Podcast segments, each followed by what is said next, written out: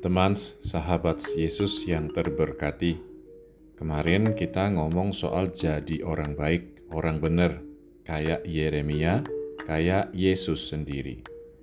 Kemarin kita dikasih peneguhan kalau Tuhan selalu menyertai setiap orang yang berkehendak baik dan berusaha jadi baik dan benar. Tuhan akan meluputkan kita dari tantangan dan ancaman.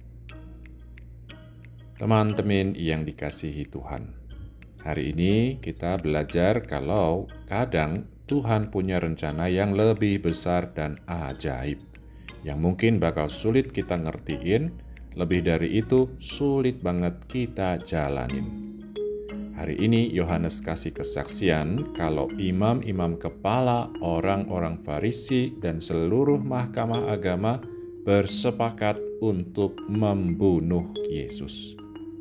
Dan kita tahu juga dari Injil kalau akhirnya kesepakatan itu terlaksana. Yesus mati di salib. Sahabat kekasih Allah. Jadi, orang baik itu gagal ya? orang benar itu kalah ya. Buktinya Yesus mati. Tunggu dulu. Yesus emang mati. Di mata dunia boleh aja dia dinilai gagal atau kalah. Tapi Allah nggak pernah kalah.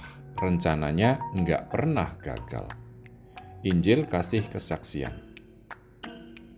Yesus akan mati untuk seluruh bangsa, bukan untuk bangsa itu saja, tetapi juga untuk mengumpulkan dan mempersatukan anak-anak Allah yang tercerai-berai.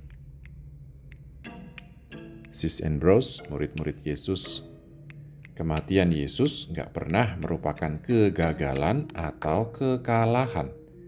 Justru itu merupakan suatu punchline atau final blow atau semesan dari kuasa kasih Allah yang nunjukin menangnya kasih atas kebencian, kejahatan, dan dosa.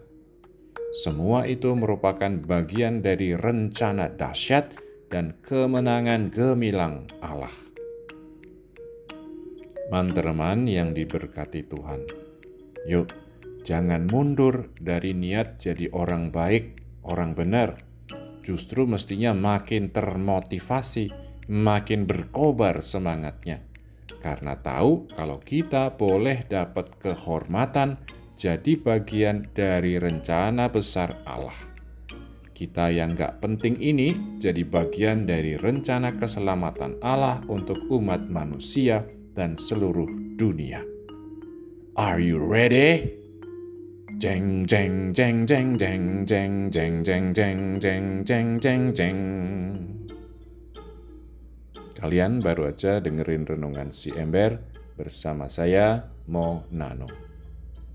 Tuhan memberkati.